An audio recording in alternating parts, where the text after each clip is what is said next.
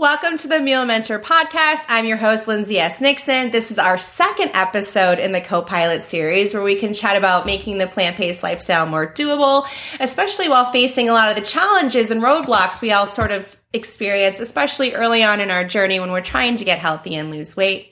Today's guest is a fabulous dietitian. From the moment we met via email, I knew that she was a kindred spirit. We've both struggled with overeating and acne and skin issues and kind of dealing with that. And it's especially hard as women. So we'll be talking a lot about these topics in today's show, plus sort of the things that we've done to get better with those issues. And our guest lives in Alaska. So she'll be sharing all kinds of great tips for making it work when you don't live in a big city. You know, if you're not in LA or New York or Chicago. And, you know, also when your neighbors might look at you sideways for eating chickpeas. So please join me in welcoming Adrian. Hi, Adrian. Hi, Lindsay. Thanks for having me. So, one of the big topics today that everyone was really excited, all the members were asking tons and tons of questions about was overeating. And when you and I have emailed in the past, that's something we both struggled with. And even when we kind of were at a healthy weight, you would look at us and you wouldn't think that we're overeaters. And that's a big thing. You know, you can't look at someone and know their, how their health is because healthy comes in all different shapes and sizes and you can never kind of know what someone's struggling with just by looking at them. But you and I, even after we lost weight, even after we felt good about ourselves, we still really struggled with overeating. And that's something I find is common with a lot of the meal plan members. And one of the reasons they love the meal plan so much is because they know exactly what to eat. The portions and sizes are all there for them, so they're not guessing.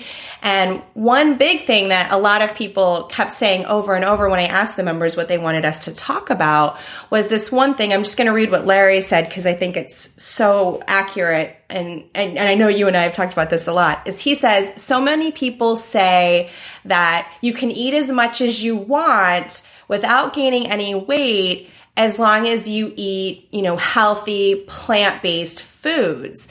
And he says that doesn't correspond with my experience where I gain weight by mindlessly eating, you know, these perfect foods. Even though I eat perfectly and I'm only eating, you know, vegetables, I'm still gaining weight. So why is it that people say you can eat all you want and not gain weight and I still do anyway?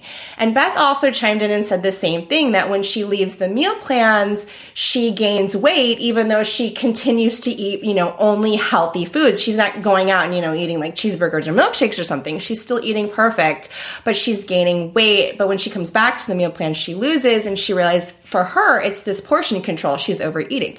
And I know that's something you experienced and I experienced too, that even when we were eating, you know, perfectly, we were still eating too much. We were overeating. For me, I remember once I grabbed a bag of baby carrots and I started just kind of mindlessly munching on them while looking online. And then I stuck my hand in the bag and was horrified and shocked that there were no more carrots. Like, where did they all go? And it's cause I ate them.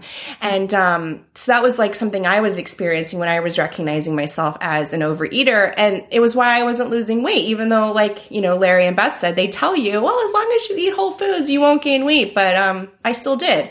And I know that's what you did. So, what kind of tell us about your experience? Yeah, I think sticking to a meal plan is so helpful. Um, and I don't know, I didn't necessarily gain, I didn't gain a ton of weight except when I was eating things that were like more nuts and seeds and dried fruit mm-hmm. and things like that is when I noticed it more. Um, because you can, like, I think I think one thing is sticking to the meal plans and keeping a food journal if you feel like that the problems that we're having and that these people are having right now. Um, because sometimes we don't realize, like you said, we mindlessly eat. We don't realize what we're actually doing and writing things down or having that plan that's really specific.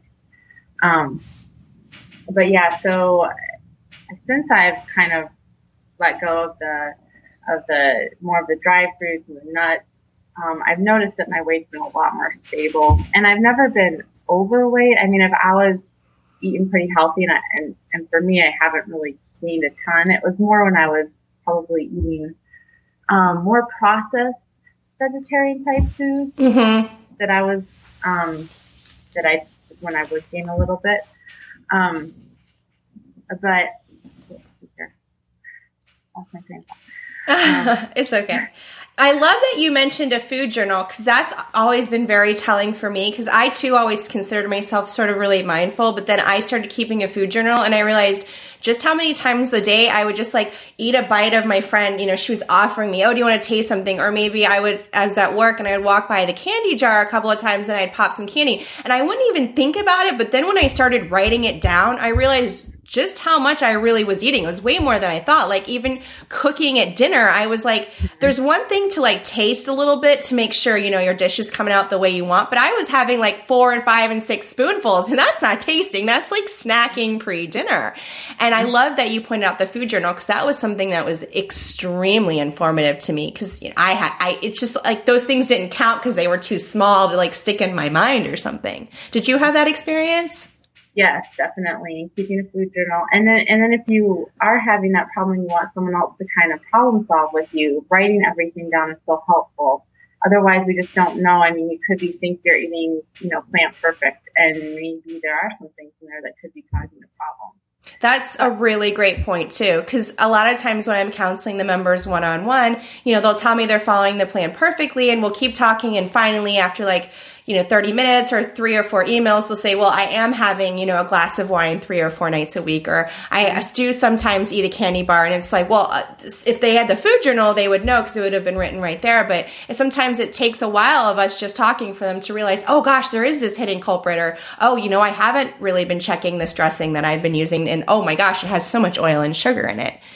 Absolutely. What, yeah. And one thing you also um, pointed out earlier was you said that you really started watching the dried fruits and the nuts and seeds. And that was a big thing for me too, is I was, I would often gain weight or um, my weight wasn't as stable as it normally is when I was letting in these high fat foods because there there's just so many calories and so much fat in avocados or nuts and seeds. And so you know you can have like one tablespoon of peanut butter and it's just it's a lot of calories in such a little tablespoon versus you know you could have like so many more carrots or tomatoes or something like that. And the dried fruits the same way. And I used to snack on raisins. And I realized one day when I was starting to food journal that I could eat sometimes as many as like five and 600 calories of raisins as a snack, and it didn't even really fill me up. So I switched to grapes.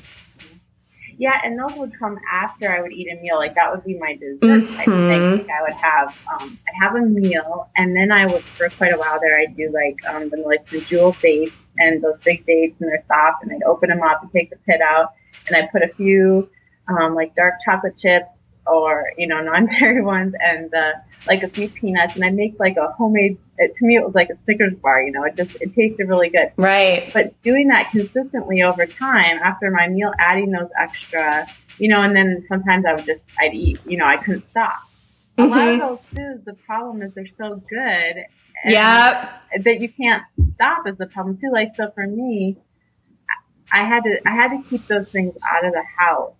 Like almond butter is something that I if it's in the cupboard, I know it's there. And a lot of times I would just have that for a meal, like that on rice cake with, you know, sliced banana or whatever. It was healthy, but it was like a, it was a food, a very addictive food for me, something I couldn't say no to, something I couldn't stop eating very easily.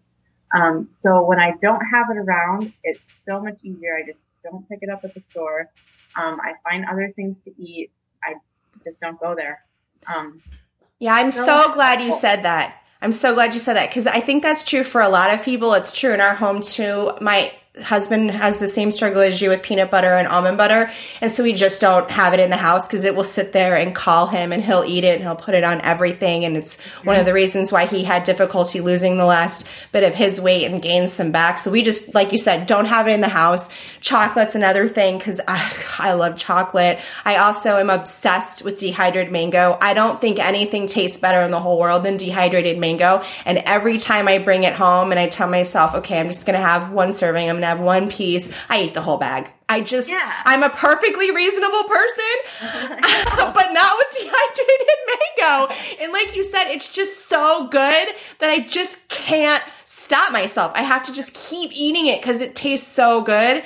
And, um, yeah, so for like the average person, dehydrated mango might not be bad, and right. be able to have a little bit, and it's fine. So it's just those foods that for you are a trigger, right? Continue to overeat on them or you can't say no to them or you'll eat that instead of other things because Yep. you know, yeah. So Exactly. Yeah, because like I don't do that with asparagus. right. like I just I don't and um yeah it's just I'm I'm so glad you said that and that's your experience because I definitely hear that also with members and it it, de- it does tend to be like dates or you know raisins or pe- peanut butter and almond butter are always big ones and and the chocolate too. But i do think there's other things like like i said for me it's dehydrated mangoes. I would pick dehydrated mango over chocolate and peanut butter any day of the week. That, that's just me. I know a lot of other people can eat it without a problem but i like you said i think that's so intuitive of knowing yourself and what it what you can and can't help yourself with. One of my members that i was talking to this morning for her it's cheerios. She just can't stop eating cheerios and um, I mean, obviously that's better than potato chips, but you know, and potato chips actually reminds me of another member who said that she could actually she would cry eating the bag of potato chips because she didn't want to eat the potato chips and she she wanted to stop eating the potato chips but she couldn't because she, they were such a trigger for her and she just like likes the taste of them so much and I even joke with my husband sometimes at dinner, and you know, he'll be getting seconds or third, and I'm like, okay, I know this is a compliment. Are you really still hungry, or are you just eating it because it's tasty in your mouth? And he's like, because it's tasty. and I mean, that's that's still with healthy food, and it's a compliment in some ways, but at the same time, he didn't need a third serving of dinner. He was plenty full, and I do that too. I'll just keep eating stuff because it's so good. Like if I if I sit down with a bag of grapes, I will eat the whole bag of grapes. I have to take a portion of grapes, put them in the bowl, put the rest of the grapes away, and then go have them. Um, and that's one of the ways I like sort of contain myself is I physically use that container because I will eat the bottom of that grape bag. Yep. And so you mentioned just you know, the unhealthy patterns with food and just not feeling good. It's like these are healthy foods. Anyone else, you know, someone who ate unhealthy would think we're crazy talking about Right. grapes mangoes, but it's like it just didn't feel good. Like when you overeat, even on healthy stuff, you feel bloated, you feel tired, just eh, unmotivated. You know, so it's like going through life like that when you're continuing to overeat. Mm-hmm. And yeah, it creates this really unhealthy pattern. And you get mad at yourself too. You know, Oh, you yeah. beat your, I know I do. I beat myself up. Like, why couldn't you stop? You know, that's just stupid. Why'd you do that? And, um, and then I'm mad too because I know I just ate like 3,000 calories of dehydrated mangoes. And I'm like, well, great. I just ruined myself for the week. And then I'm mad at myself even more. And it's like, I could have just all avoided that if I didn't buy the dehydrated mango. Just not buying them. And then listening to your body, and you talk a lot about mindless eating, and so not eating in front of the TV Mhm. or you know, out of the bag. So really being conscious about what you're eating and listening to your body. So like what's helped me too is if I'm not watching TV or I'm not and I'm just eating and all of a sudden as soon as I feel full, stopping right then. Like even Mhm. if there's a couple bites left on the plate, because like Yep. everybody's like, you know, oh, you got to finish that, or I, sometimes I think, oh, well, I can just finish a couple more bites, you know. But it's like just stopping as soon as as soon as I feel full, and putting that um, food in a container and sticking it in the fridge if it's enough, or just throwing that couple bites away. I feel much better in the end than finishing it, you know, and getting in that pattern of just finishing everything. And I think a lot of us got into that from our parents or our grandparents or someone telling us to finish our plate. And so we feel like we have to finish our plate. And so I think, like you said, that's such a great idea to just stop and kind of get over that mental barrier that we have of, oh, I have to finish it because it's on my plate. I have to, because I know I'm like you, it's the same way. I'll see the food that's on my plate and I'll just eat it anyway, even though I'm already full. I've already had enough to eat. I'll just shove it down anyway. But I've, like you, I've started to try to just put it aside into its own little container. And you know what? If I'm hungry in 15 or 20 minutes, then I'll finish what was on my plate. But more often than not, not, I go off and I do something else and I totally forget that I even have that little container in the fridge. Mm-hmm, mm-hmm. So I love that really kind of stopping. And I too had to stop eating. We used to eat dinner in front of the television. I have so little time in my day that I almost never get to watch TV. And so I would try to eat dinner while watching, you know, my favorite shows or whatever. And then I had a, a, uh, uh, like the baby carrot moment. I had sat down with three sweet potatoes and like I poured some chili and some other stuff on top of them.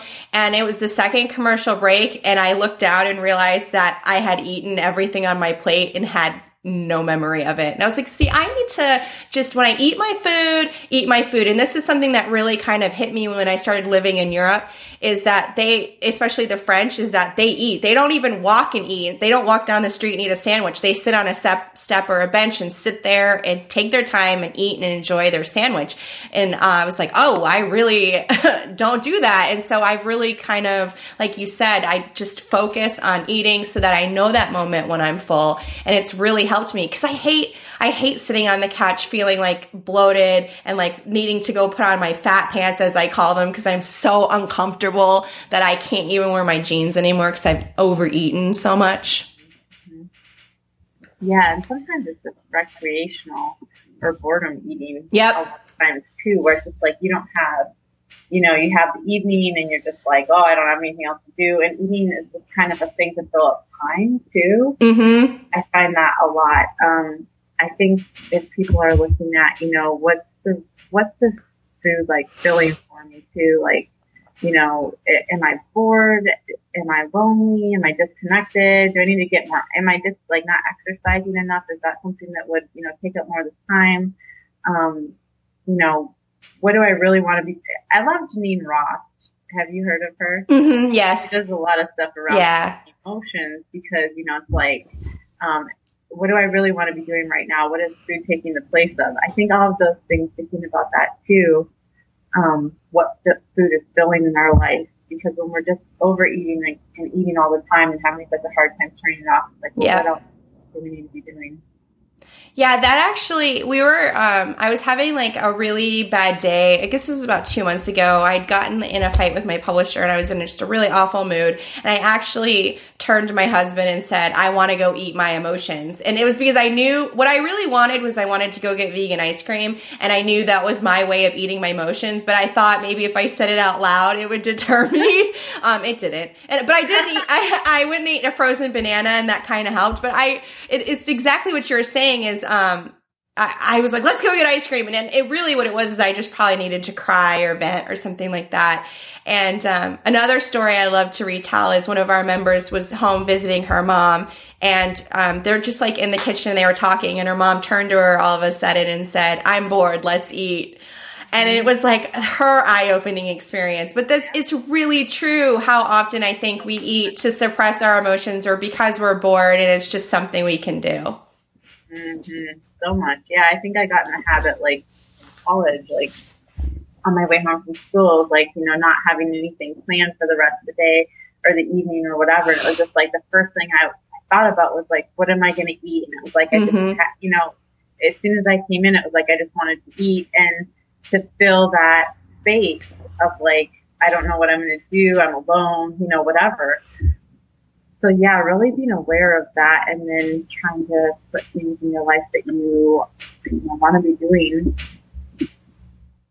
so let's talk a few more about sort of uh, containment methods because a lot of members ask questions. How do you stop yourself from overeating? Like, okay, we know we're doing it. And of course, figuring out why we're doing it, like you said, such as the emotional, or maybe you realize you shouldn't eat out of a bag or in front of the TV. These things are very helpful in containing. One of the things for me is like yourself, I was, would eat a whole meal and then I would have a dessert. I would eat after my meal. And so one way that I stopped myself is I started to brush my teeth. And I found that when I brushed my teeth, especially with like a minty kind of mouth, so I didn't want to eat. It like turned me off from eating. And so that usually helped me not eat after a meal. And so that was one of my barriers. And then another two was, and I picked this up from a conference I was at, is um, I keep like an apple or celery in my fridge. And so I realize if I'm not hungry enough to eat the apple of celery, like if I'm pushing my hand past and I'm rooting through my pantry and my freezer looking for something else,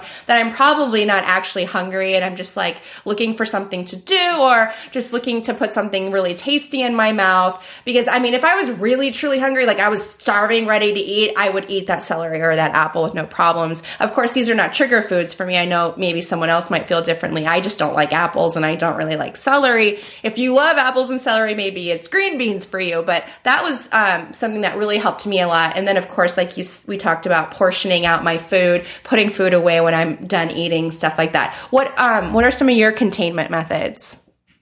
and I think even, excuse me, even eating that first, like telling yourself, well, I can have something else, but I'm going to eat this apple 1st Mm-hmm. And by the time you eat that apple, a lot of times it's filling enough or it's enough that you're just like, okay, well, that, that kind of did it for me. Um, having too much variety, I think is really a downfall, um, for me and probably for a lot of people. But, um, I read somewhere that when you are eating one, maybe like a savor, one type of food, and then you switch to another type of food, and then you switch to another, you know, if you switch to different types Mhm. of food, eating too much variety, that it's like you can start eating all over again with that new taste.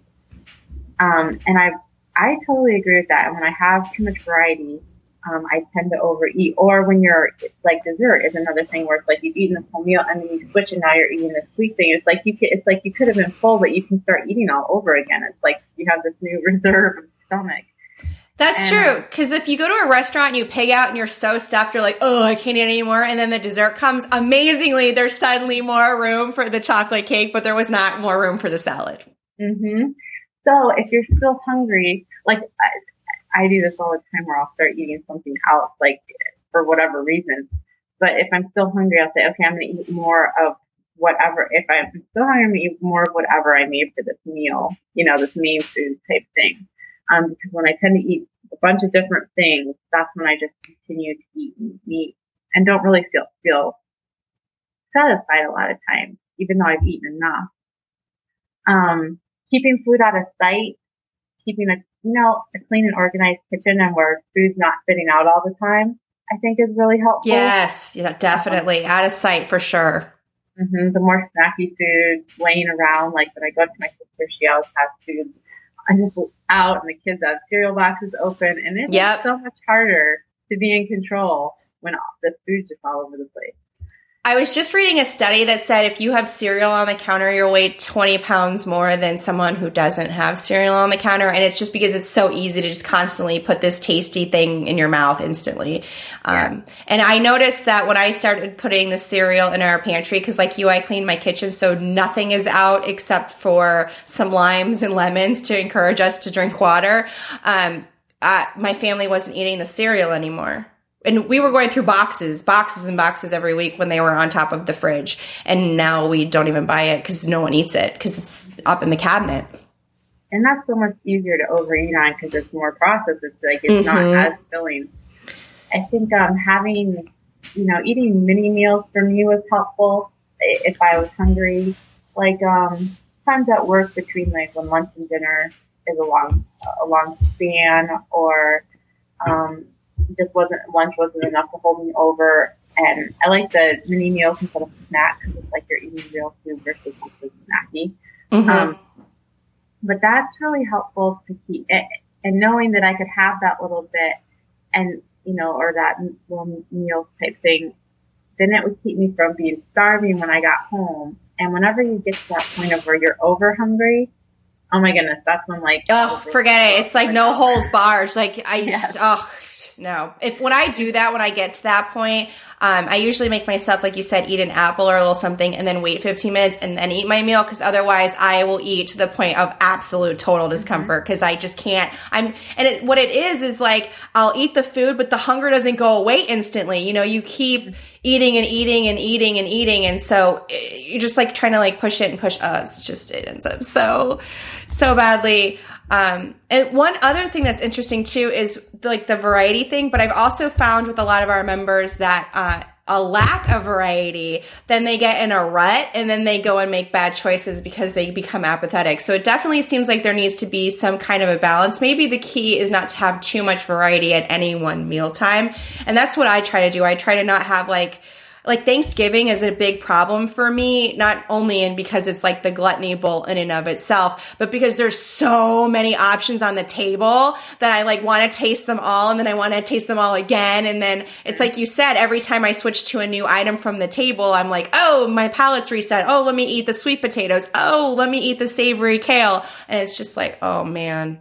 So, so I've definitely kind of gotten into like less slides and more of my main meal. Cause like you said, if you've already had, you know, your big bowl of tomato soup with all these vegetables and beans in it, and you're still kind of feeling like you want to eat more, are you going to eat more of the soup you just had? No. Yeah, right. Maybe that's your stopping point. right? Right. That doesn't sound so good, but then if you think, well, I'll have my dates and nuts. Well, Whoa, oh yeah, suddenly yeah. I got room. yeah, exactly. and but you're right. Having variety is important. And so, yeah, don't confuse that with, you know, um, not, you know, having less variety overall because yeah, it's totally, we got to keep it, um, fresh, you know, and try new things and season things well. We don't want it, it doesn't need to be a bland, boring diet for sure. Yeah, you don't have to just eat lentils and rice to to while you're overeating. Right. No. Um, let's see. Let's see some of the other questions that people had. Um, and we talked a little bit about this too, but this was a common uh, comment like, why do I need to snack right after I finish my dinner? Or why do I need to snack right after a meal? And as you were saying, you know, it's, it could be that you're just looking for more of that flavor sensory or that taste sensory for something different. And I do love that idea. Well, if I just had green beans at dinner, if I'm still hungry, I'll just eat more green beans. And if the green beans aren't looking so good, then maybe. But why why is it that you think that we want to snack right after a meal, even though we're clearly not hungry? We just had a meal. I think that happens often when a meal is just not that satisfying. Like it just didn't hit the spot.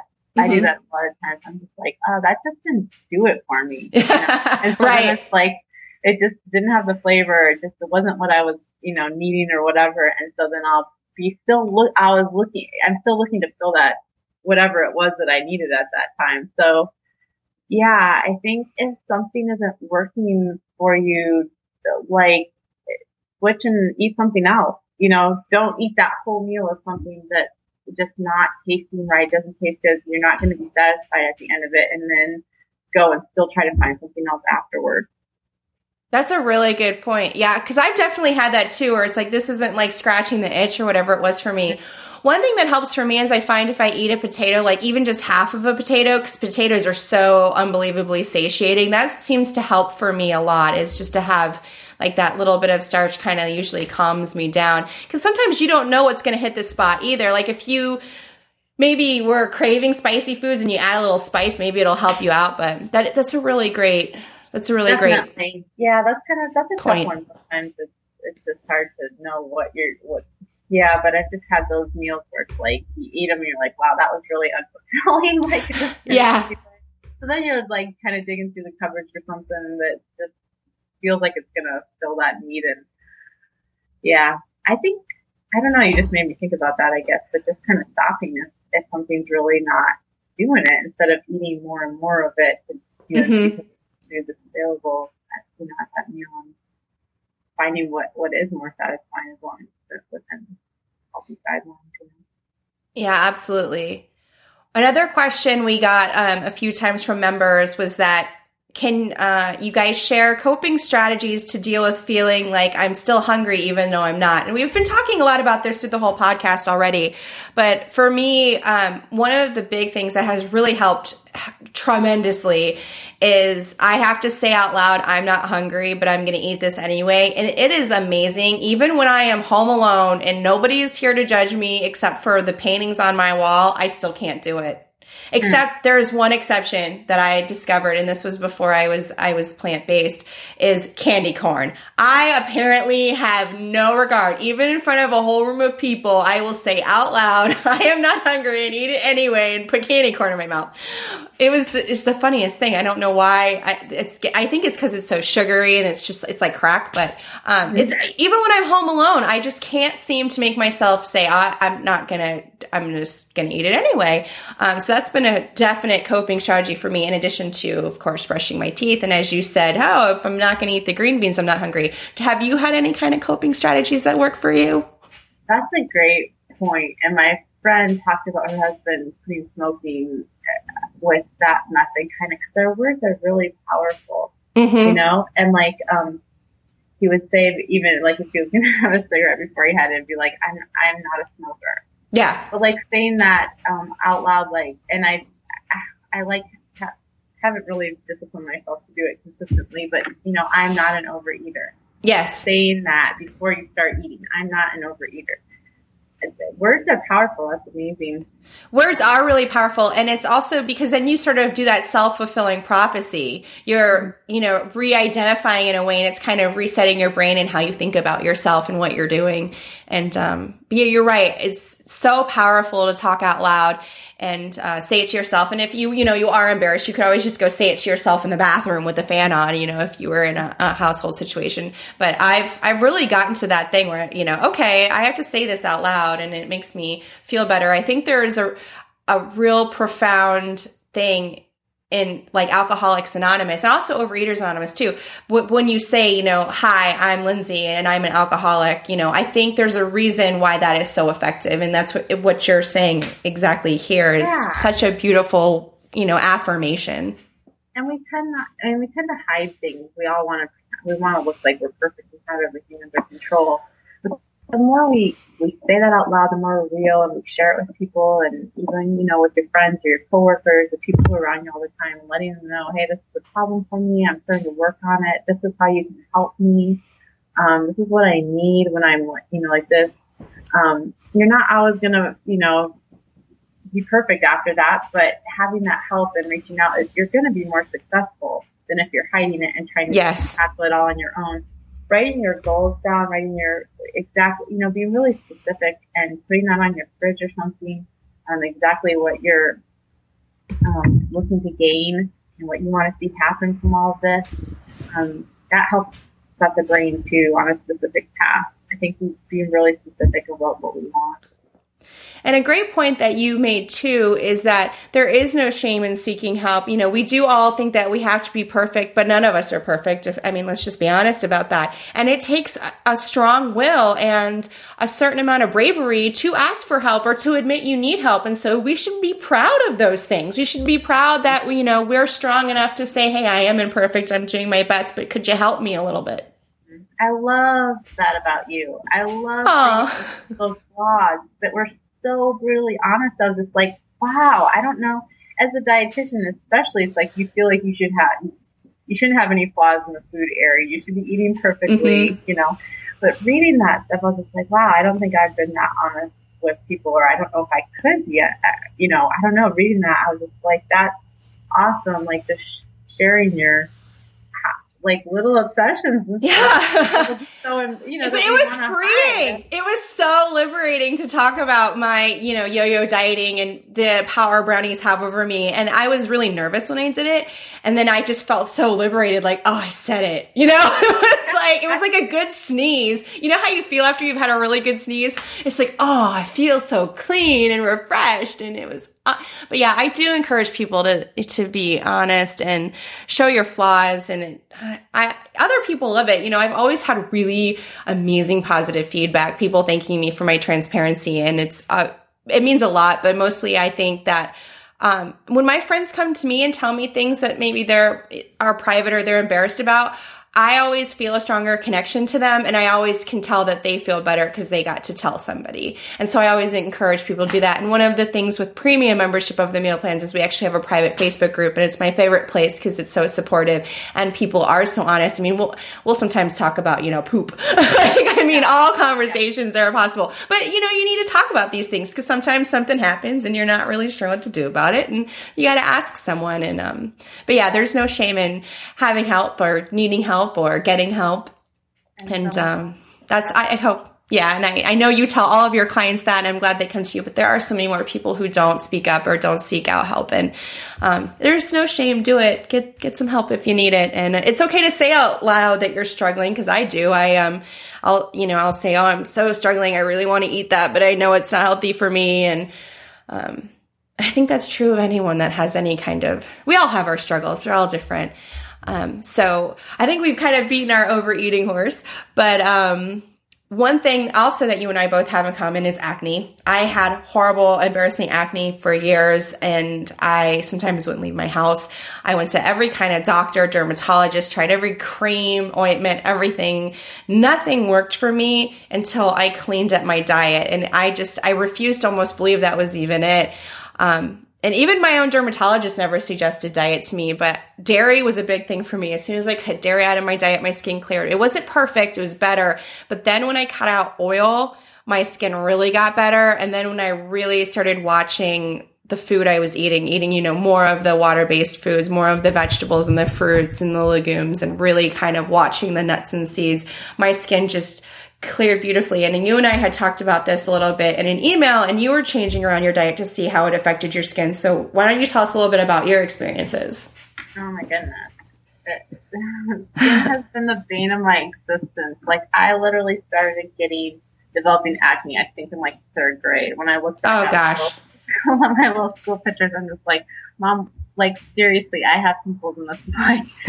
but it was just, it, seriously, it's been something that has never left my, you know, conscious. It's just, and every time you look in the mirror, and it's just, and I, w- I was I was basically raised vegetarian. I mean, I was raised pretty healthy, and um, but vegetarian.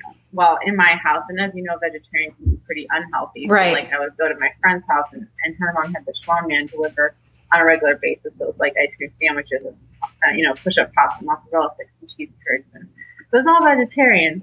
But, you know, a couple years, uh, probably, I mean, it probably was like in the sixth or seventh grade that I started reading everything I could on like skin and clear skin. And I was out, same thing. I was just willing to try anything. Right. Anything. Um, anything to have clear skin. anything. I mean, it was just, uh, you know, and it was like, I felt like I was the only one that was suffering like I was. And, then I went through phases, you know, so I, I cut out like high fat things and I cut out cheese, kind of realizing that, well, that's something that cause acne. But I'd eat like TCBY, you know, fat free, mm-hmm. sugar free frozen yogurt and, and thinking I was eating something that wouldn't have an effect on my skin or, um, so I just did it. I, I was always trying, but never really getting good information. I did antibiotics in high school for like a year that probably messed my gut up. I never, I never took probiotics after and I've always kind of struggled with irritable bowel until recently.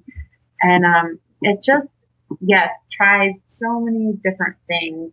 I mean, I'd always be reading and books and stuff, and then I'd try whatever they said, and nothing ever worked.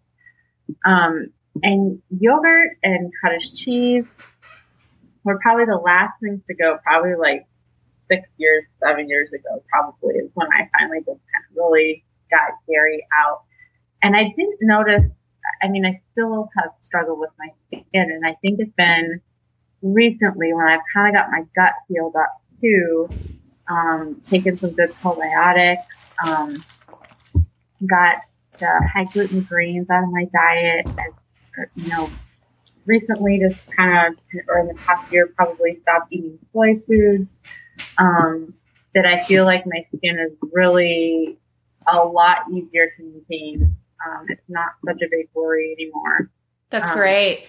And I'm and, glad you brought up the gluten and the soy too, because that's something that I found with a lot of people who have like long term skin issues of all kinds. Doesn't necessarily have to be acne, but that gluten and soy can sometimes be um, triggers for their skin, even if it's not doesn't bother their digestive system. And so uh, when people tell me they're still having skin issues and they're eating, you know, plant perfect, they're eating a plant based diet with no oils and low fat, that's to try the limiting of the wheat and the you know the gluten and the soy and it clears their skin up. I'm so glad to hear that worked for you. Of course our meal plans are always gluten-free and soy-free so if you're following them it's not an issue but um, that's awesome. I'm really glad yeah. you brought that up. Yeah i i don't it annoys me that i don't eat those because there's so much stigma around them and i don't mm. feel like they're an unhealthy food for for most people i guess. Most people can tolerate them. Oh absolutely. Well, you know what i mean? So it's like i don't think that they're something that like, everyone should avoid right completely. But um, for me, it seems like as far as my gut goes and my skin goes, um, I feel like I think clearer without soy. Like I noticed, I noticed a really big difference. Wow. I felt like something was wrong with me. Like I always felt tired. I Interesting. just felt like kind of in a fog, and I was just like, something's wrong with me. Like, and I felt that for a period of, I mean, like a long time.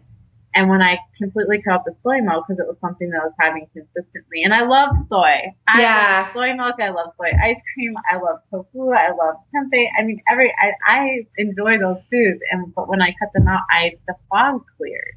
Yeah, I noticed mm-hmm. it.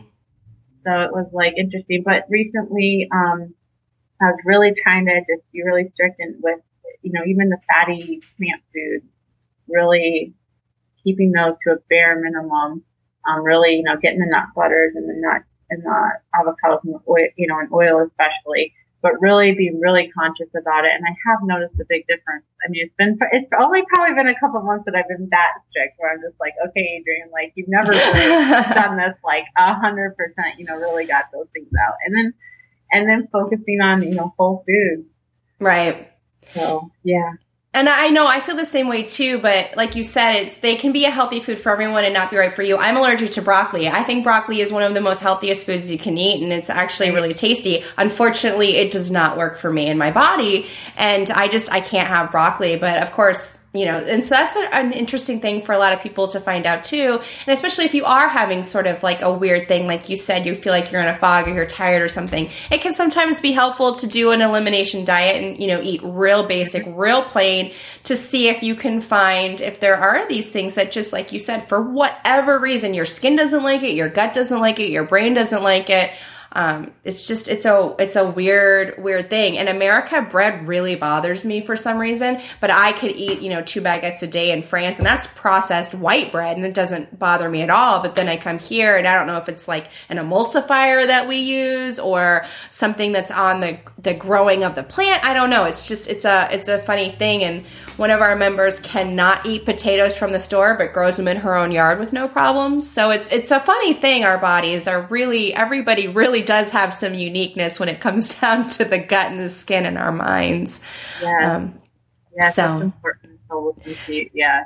It's like sort of, and I'm sure you see that all the time as a dietitian. You're like, oh, yeah, it's, it's, it's we do some, interesting substitutions. Corn, I also see, I find, especially with the newer generations of children, a lot of moms are telling me corn doesn't sit right with their kids, and so it's it's curious. Mm-hmm. It is. So it's kind of it's kind of hard sometimes to find out what what could be triggering it when there's so many foods. Yeah. Are altered. Oh, and one thing I wanted to before I forgot to say when we were talking about overeating before I'm going backwards, um, is that you know fat, sugar, and salt are all really highly addictive, and they make us want to eat more, and they make us crave more of it too. And then of course processed foods have all of those three magic you know punch combinations there, which is why sometimes they're called magic foods. And so those will really trigger you for overeating. So if you are overeating or having trouble with overeating, really watch the uh, the sugar, fat, and the salt because it'll just make you want to have more of it because of the mouthfeel. And um, I just read this really amazing study on chocolate where after like the first bite, the second bite isn't as good as the first bite, and the third isn't as good as, and so forth. And then, um, and after three three bites, it's almost lost. So what we end up doing is what um, heroin addicts call chasing the dragon is that uh, people who do heroin are always trying to get back to their first high. But that also happens to us with chocolate and highly you know palatable food like sugar is that none of subsequent taste tastes as good as the first taste. So oftentimes we keep eating it because we'll want it tastes good but also because we want it to taste as good as it did the first time. And so i just wanted to ask real quick if you ever had an experience like that with like your um, dates and chocolate and all that Oh yeah, yeah. I, I think that's true. Um, that you know it tastes really good at first, and then it's like you just keep eating it and eating it and eating it. It's not as good. It's not as satisfying as that first little bit. And and even just taking a, like two bites of something sweet after a meal is helpful for me to like end it and feel satisfied. But if I keep eating it, oh, then forget it anymore. yeah, you just keep going, going. And, and going. I was going to mention too about the salt. Um, I like to flavor my food well, and, and, and salt is one of the things I use. But I noticed a difference between when I salt some, you know, quinoa broccoli salad or, you know, something like that, um, versus like when I eat, you know, baked Tostitos. Right, like right. I, the baked Tostitos are really salty, and I, I do have a hard time stopping eating those. It's more of a processed salty food versus like if I just salt some healthy food, you know, right, absolutely, potato or something. And also, I find a difference where I no longer cook with salt, but sometimes I'll sprinkle a little on top, and I find that makes a big difference in my consumption too. Yeah, not yeah, not adding it while you're cooking, adding that just a little bit on top for your taste buds to hit versus right. And I do the yeah. same with sugar. I tell my clients who can't, um, like they are like, oh, oatmeal's so gross by itself. I can't eat it without something. I'm like, well, just sprout, sprinkle a little brown sugar on top. Don't swirl it yeah. in, and it seems to make a big difference for them too. And our, our final one, our big one, you live in Alaska, which is so amazing and so crazy. But I mean, uh, I, people are always like, "Oh, I live in this place. No, there's no other vegans." If, I, if there's any place where I feel like people might look at you sideways for eat, eating broccoli slaw, I think it would be Alaska. So why don't you tell us just a, a, quick bit about what it's like living in a place where you know maybe you are the only one who's eating in this healthy fashion. Oh my goodness, Fairbanks is a, a, a different world. Literally, it's a different world. Um, and, and, you know, fruits and vegetables are more expensive up here. Like we do have a pretty good variety. Um, usually, although like just recently a truck got delayed or wasn't able to make it up, and it's like the shelves are bare of Oh yeah, I, I like dealt with that on the island when I lived in the Caribbean. Oh yeah, with yeah. hurricanes, planes couldn't come in. Oh, it's awful. It's crazy, and you're just like, whoa, there's like no fresh food. But um, but yeah, and it is a challenge up here. I mean, people think you're crazy if you don't eat meat, and teaching that up here is definitely more of a challenge because um, I've been up here for like seven years now. Um, there's a lot of hunting and fishing, and traditionally like style lifestyle, and um, plant-based diet is quite foreign to a lot of people. Totally, people are pretty proud of their hunting skills and like getting their moose in the freezer for their family kind of thing for right. the winter.